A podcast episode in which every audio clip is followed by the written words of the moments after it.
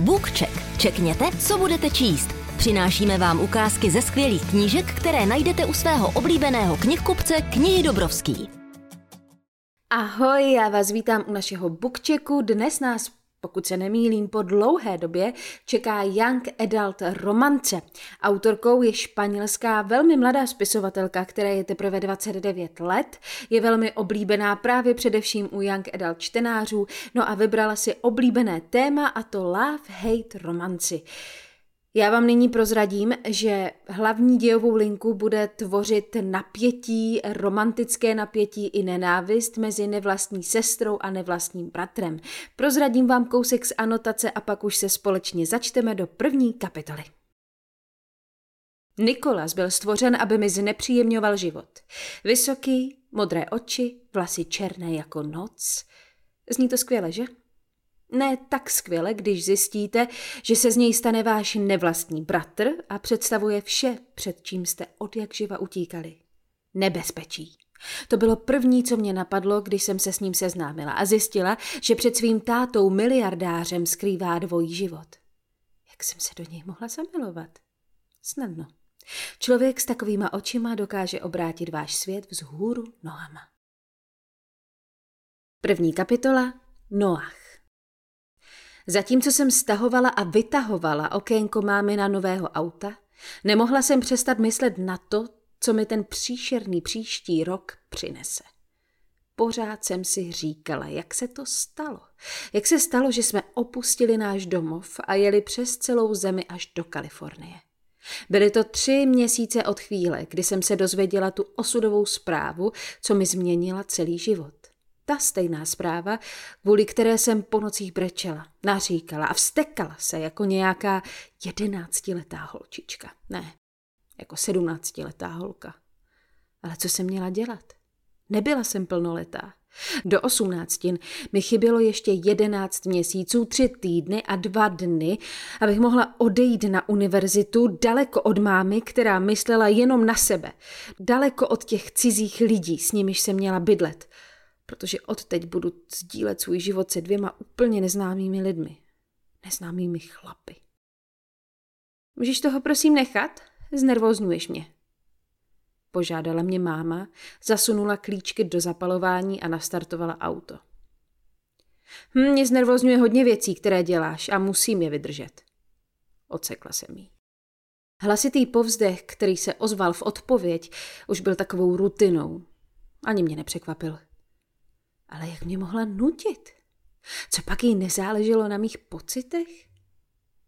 Ale jasně, že záleží, řekla mi máma, když jsme se vzdalovali od mého milovaného města. Bylo to už šest let, co se moji rodiče rozvedli a ne zrovna konvenčním nebo příjemným způsobem. Byl to vážně traumatizující rozvod, ale nakonec jsem se s ním vyrovnala, nebo jsem se o to alespoň pořád snažila. Těžko jsem si zvykala na změny, Děsilo mě žít s cizími lidmi. Nejsem stydlivá, ale velmi si chráním své soukromí a muset trávit 24 hodin denně se dvěma lidmi, které jsem sotva znala, ve mně vyvolávalo tolik úzkosti, že se mi chtělo vyskočit z auta a zvracet. A pořád nechápu, proč mi tam nedovolíš zůstat. Snažila jsem se jí po 150. zlomit. Já nejsem malá holka. Umím se o sebe postarat, navíc příští rok budu chodit na vysokou. Ve výsledku budu vlastně sama. To je úplně stejný.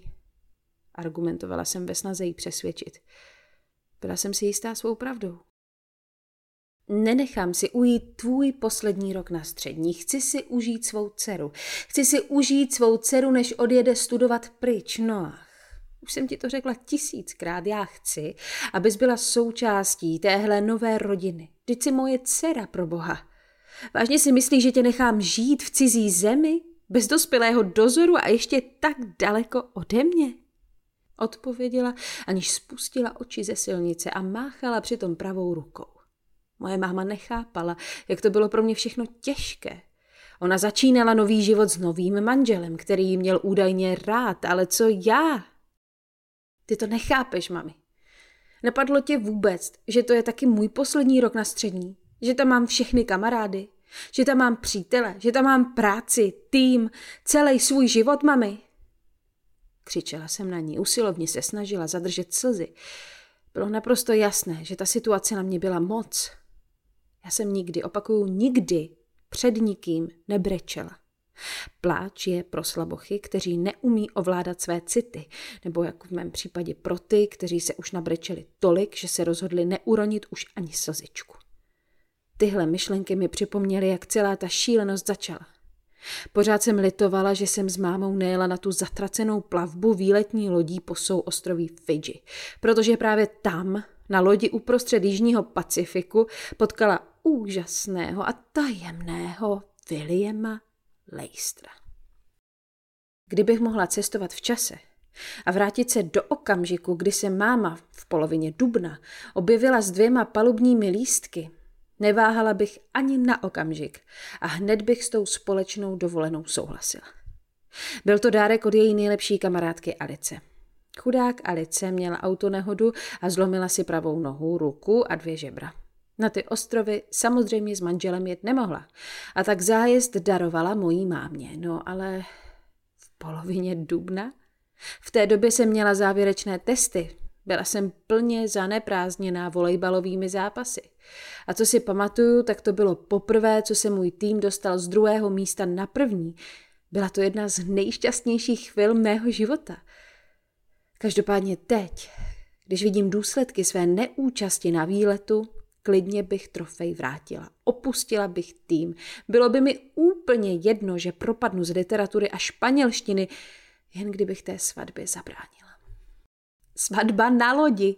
Moje máma se úplně zbláznila. A ještě navíc se vdala, aniž by mi o tom cokoliv řekla. Dozvěděla jsem se to, až když se vrátila. A to mi ještě sdělila s takovým klidem, jako by svatba s milionářem uprostřed oceánu byla ta nejobvyklejší věc na světě, že celá ta situace byla neskutečná.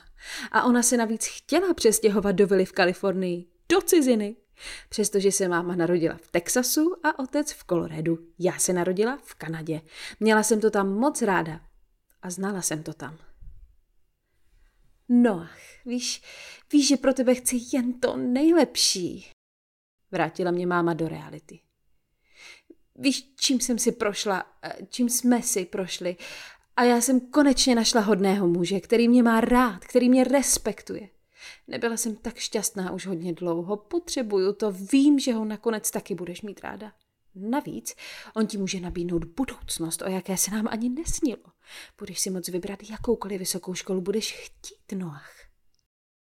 Jenže já na žádnou z těch škol nechci, mami. Ani aby mi ji platil někdo cizí. Odpověděla jsem a otřásla se při představě, že za měsíc nastoupím na snobskou střední školu plnou bohatých dětiček. Není cizí. Je to můj manžel. Začni si na to zvykat, dodala důrazněji. Nikdy si na to nezvyknu, mami. Odpověděla jsem, odvrátila od ní pohled a podívala se na silnici před námi. Máma si zase povzdechla a já si jen přála, aby už ta konverzace skončila.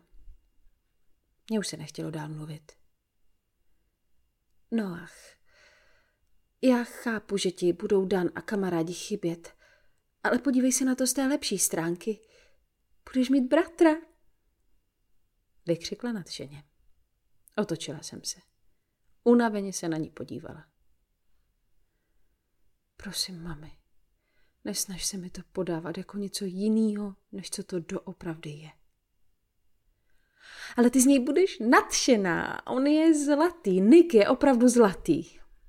Přesvědčovala mě s úsměvem na tváři a přitom sledovala silnici. Je to dospělý a zodpovědný kluk, který se určitě nemůže dočkat, až tě představí všem svým kamarádům, až ti ukáže město. Vždycky, když jsem je navštívila, byl zavřený u sebe v pokoji. A buď se učil, nebo četl nějakou knížku. Třeba máte stejný literární vkus. Mhm, jasně, určitě Nick miluje Jane Austenovou. Odpověděla jsem s očima v sloup. A mimochodem, kolik si říkala, že mu je? Věděla jsem to. Máma o něm a o Willovi mluvila neustále už několik měsíců. Tím spíš mi přišlo ironické, že si Nick za celou dobu nenašel ani chviličku, aby se přijel seznámit. Přestěhovat se k nové rodině a ani neznat její členy mi připadalo jako vrchol všeho. Je o něco starší než ty, ale ty jsi vyzrálejší než holky tvého věku. Určitě spolu budete skvěle vycházet. A teď mi mazala med kolem pusy. Vyzrálejší. Nevěřila jsem, že mě to slovo skutečně definuje. A i kdyby na mě opravdu sedělo, tak pochybuju, že by mě chtěl skoro 22-letý kluk provázet po městě a představovat mě svým kamarádům. O něco takového jsem ostatně ani nestál. Tak dorazili jsme, oznámila pak máma. Prohlížela jsem si ulice s vysokými palmami oddělujícími ohromné vily. Každý z těch domů zabíral alespoň půl bloku. Byly postaveny ve stylu anglickém, viktoriánském a taky v moderním, s prosklenými stěnami a rozsáhlými zahradami. Jak jsme projížděli ulicí a domy se zvětšovaly, děsilo mě to čím dál víc. Konečně jsme dorazili k obrovské třímetrové bráně. Máma, jako by nic, vytáhla z přihrádky u spolujezdce malou krabičku, smáčkla tlačítko a vrata se začala otevírat. Zařadila a my se rozjeli z kopce lemovaného zahradami a vysokými borovicemi, které šířily vůni léta a moře. No dům není tak vysoký jako ty ostatní v téhle rezidenční čtvrti, takže máme nejlepší výhled na moře. Řekla máma s velkým úsměvem. Otočila jsem se a podívala se na ní, jako bych ji nepoznávala. Co pak si nevšimla, co to tu kolem nás je? Neuvědomovala si snad, že je to na nás příliš? Neměla jsem čas ty otázky vyslovit nahlas, protože jsme konečně dorazili k domu. Vypravila jsem ze sebe jen dvě slova. Bože můj. Dům byl celý bílý s vysokou střechou pískové barvy. Byl nejméně třípatrový. Těžko to šlo říct jistě, protože měl tolik teras, tolik oken, tolik všeho. Bylo po sedmé hodině večerní, u vchodu před námi stála impozantní zastřešená veranda, jejíž rozsvícená světla dodávala budově snový vzhled. Slunce už skoro zapadalo, obloha hrála všemi barvami, které kontrastovaly s neposkvrněnou bělostí této stavby. Máma objela kašnu, zaparkovala před schodištěm vedoucím k hlavnímu vchodu a vypla motor. Když jsem vystupovala z auta, přišlo mi, že jsem přijela do nejluxusnějšího hotelu z celé Kalifornie. Až na to, že to nebyl hotel. Byl to dům. Údajný domov, jak se mě snažila přesvědčit máma. Jakmile jsem vystoupila z auta, objevil se ve dveřích William Leicester. Za ním přicházeli tři muži. Ve svém oblečení působili jako tučňáci. Matčinenový manžel byl oblečený jinak, než jak jsem ho výdala ve chvílích, kdy jsem se zrovna uvolila být ve stejné místnosti jako on. Místo obleku nebo drahé značkové vesty měl na sobě bílé bermudy, světle modré polotričko, byl obutý v žabkách a tmavé vlasy měl rozcuchané, neuhlazené dozadu jako jindy. Musela jsem uznat, že chápu, co na něm moje máma viděla.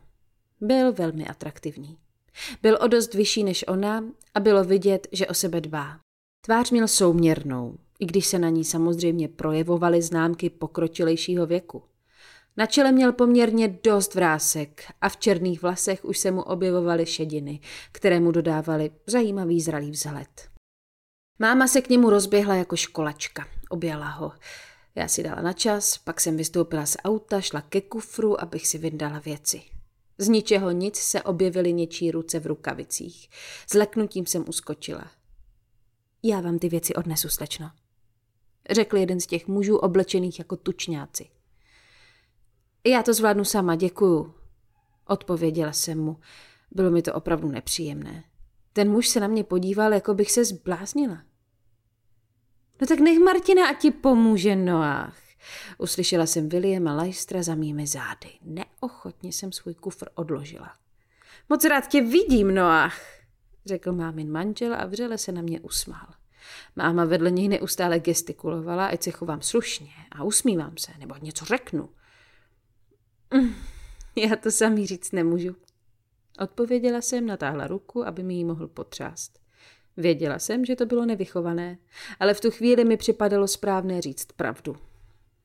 Chtěla jsem dát jasně najevo, jak se k té změně v našich životech stavím. William nevypadal dotčeně. Držel mi ruku o něco déle, než se slušelo a já se okamžitě cítila nesvá. Vím, že je to pro tebe hodně náhla životní změna, Noach. ale chci, aby se tu cítila jako doma, aby si užila všechno, co ti můžu nabídnout. A především bych chtěl, abys mě jednou přijala jako člena rodiny. Hm, to řekl určitě, protože si všiml mého nedůvěřivého výrazu. Máma vedle něj mě spražila svýma modrýma očima. Byla jsem schopna jen kývnout hlavou, ucouvnout, aby mi tu ruku pustil. Tyhle projevy náklonosti mi nejsou příjemné. A tím spíš od cizích lidí. Moje máma se vdala. Dobře pro ní, ale ten chlap mi nikdy blízký nebude. Nebude ani tátou, ani tím nevlastním, ani ničím, co by se tomu podobalo.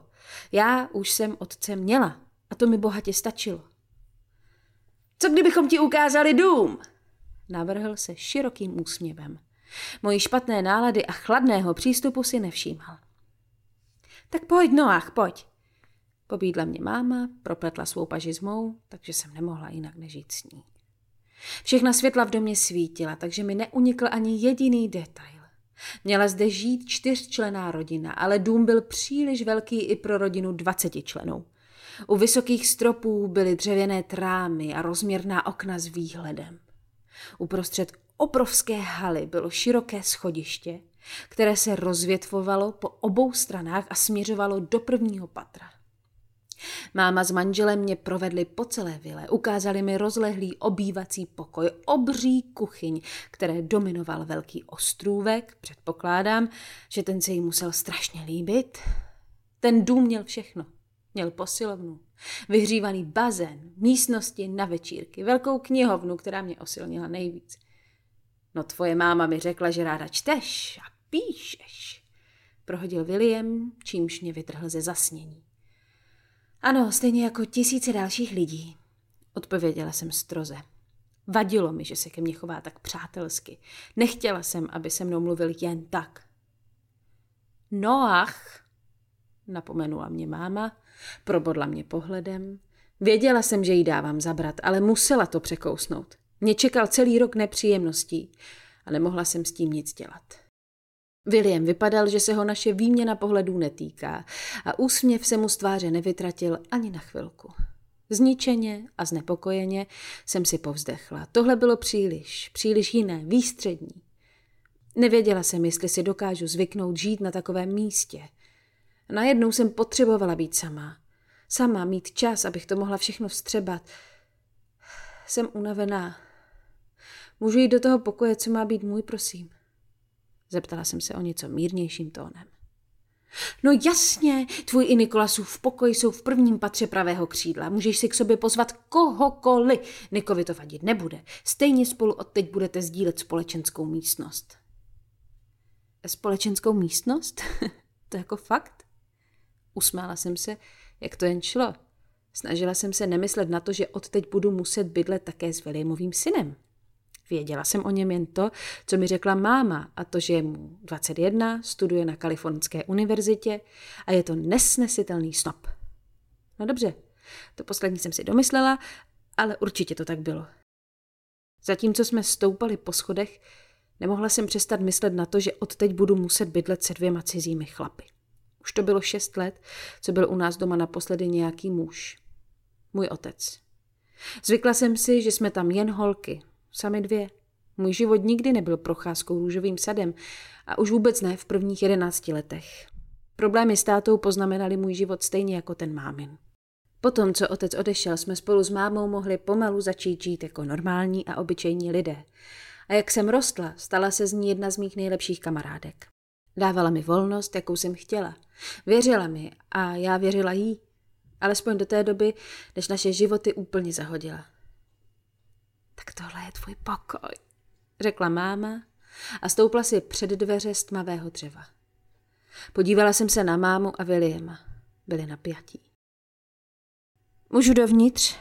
Zeptala jsem se jich ironicky, když jsem viděla, že se ze dveří nehnou. Tenhle pokoj je můj speciální dárek pro tebe, Noach. Oznámila mi máma, které zářily oči očekáváním. Obezřetně jsem se na ní podívala. Když mi uvolnila cestu, opatrně jsem otevřela dveře se strachem z toho, co tam najdu. První, co mě zaujalo, byla lahodná vůně sedmi krásek a moře.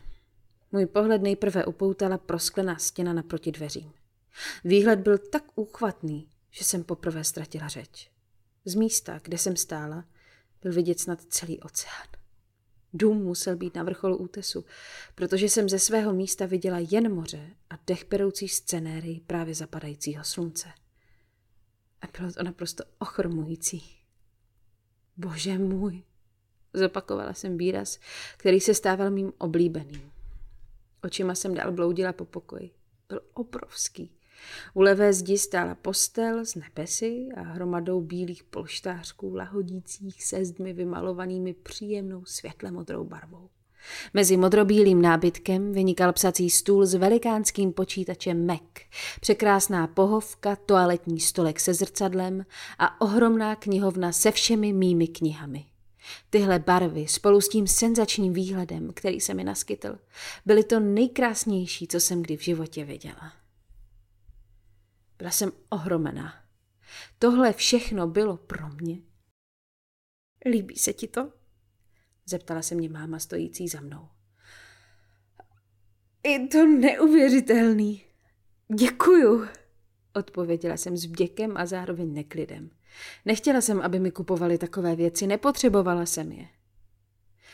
Pracovala jsem na tom s jednou profesionální dekoratérkou skoro dva týdny. Chtěla jsem, abys měla všechno, co jsi vždycky přála a já ti to nemohla dát. Vyprávila mi nadšeně. Chvilku jsem se na ní dívala a věděla jsem, že na tohle si stěžovat nemůžu. Takový pokoj je snem každého teenagera a také každé mámy.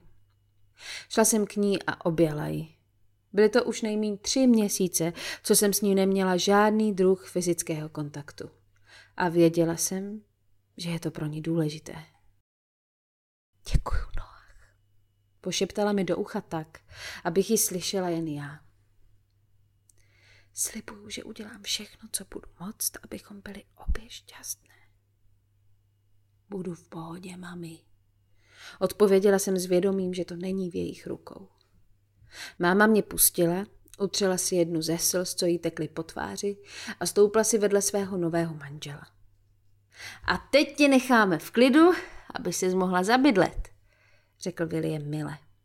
Kývla jsem, aniž bych mu jakkoliv poděkovala. Nic z toho, co v tom pokoji bylo, pro něj neznamenalo žádné úsilí. Bylo to jenom o penězích.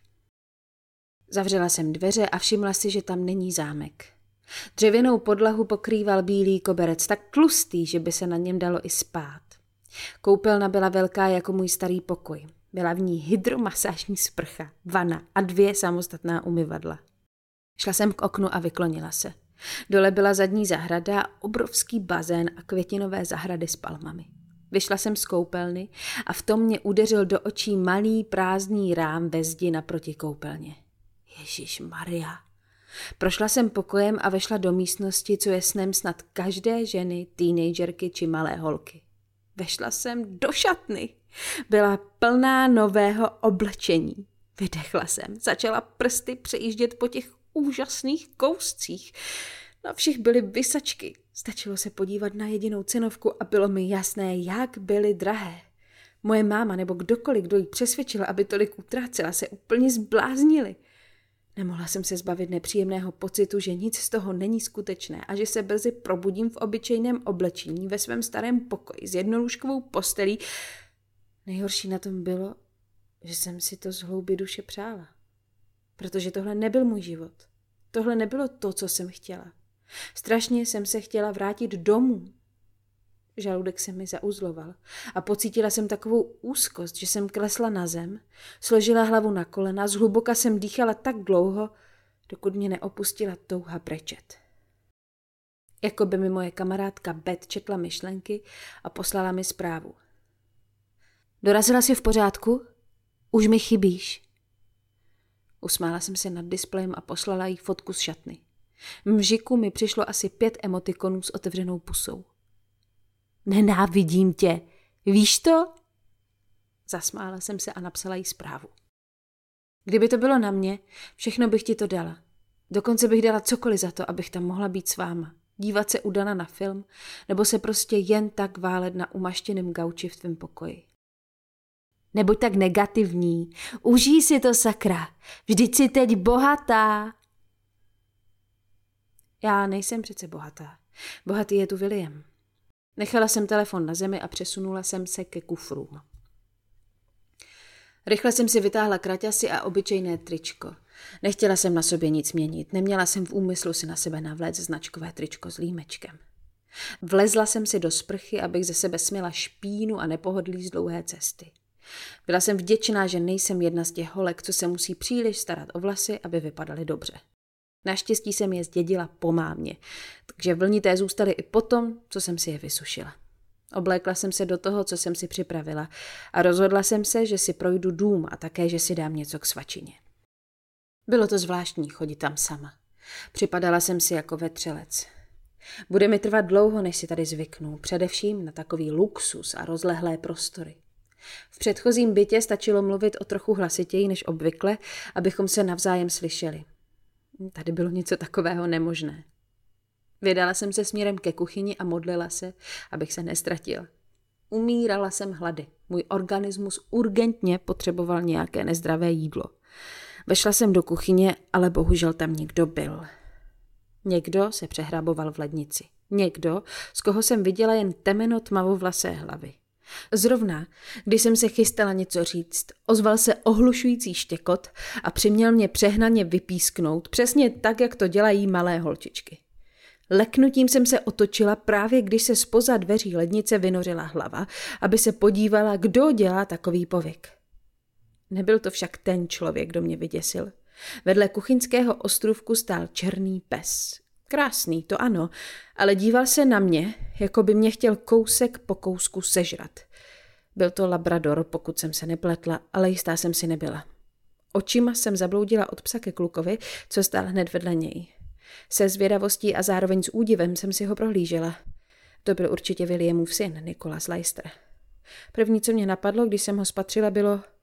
Ty jo, ty oči. Byly nebesky modré. Stejně světle modré jako zdi mého pokoje a ostře kontrastovaly s havraní barvou rozsuchaných vlasů, které měl Nikolas vlhké od potu. Podle všeho právě přišel z tréninku. Měl na sobě upnuté sportovní kalhoty a nátělník. Bože, byl vážně krásný, to se musí nechat. Přesto jsem nedovolila, abych kvůli těmhle myšlenkám zapomněla, kdo přede mnou stojí. Byl to můj nový nevlastní bratr, člověk, se kterým budu rok bydlet. A to bude, jak jsem tušila, určitě nepříjemné. Jeho pes na mě pořád vrčel, jako by dokázal číst mé myšlenky. Hm, ty jsi Nikolas, viď? Zeptala jsem se a snažila se ovládnout strach z toho strašného, vrčícího zvířete. Překvapilo mě i naštvalo zároveň, jak odvracel pohled od svého mazlíčka a usmíval se. to jsem, potvrdil a znovu na mě upřel zrak. A ty musíš být dcera nový manželky mýho otce. Pronesl. Nemohla jsem uvěřit, jak chladně to řekl. Přihmouřila jsem oči.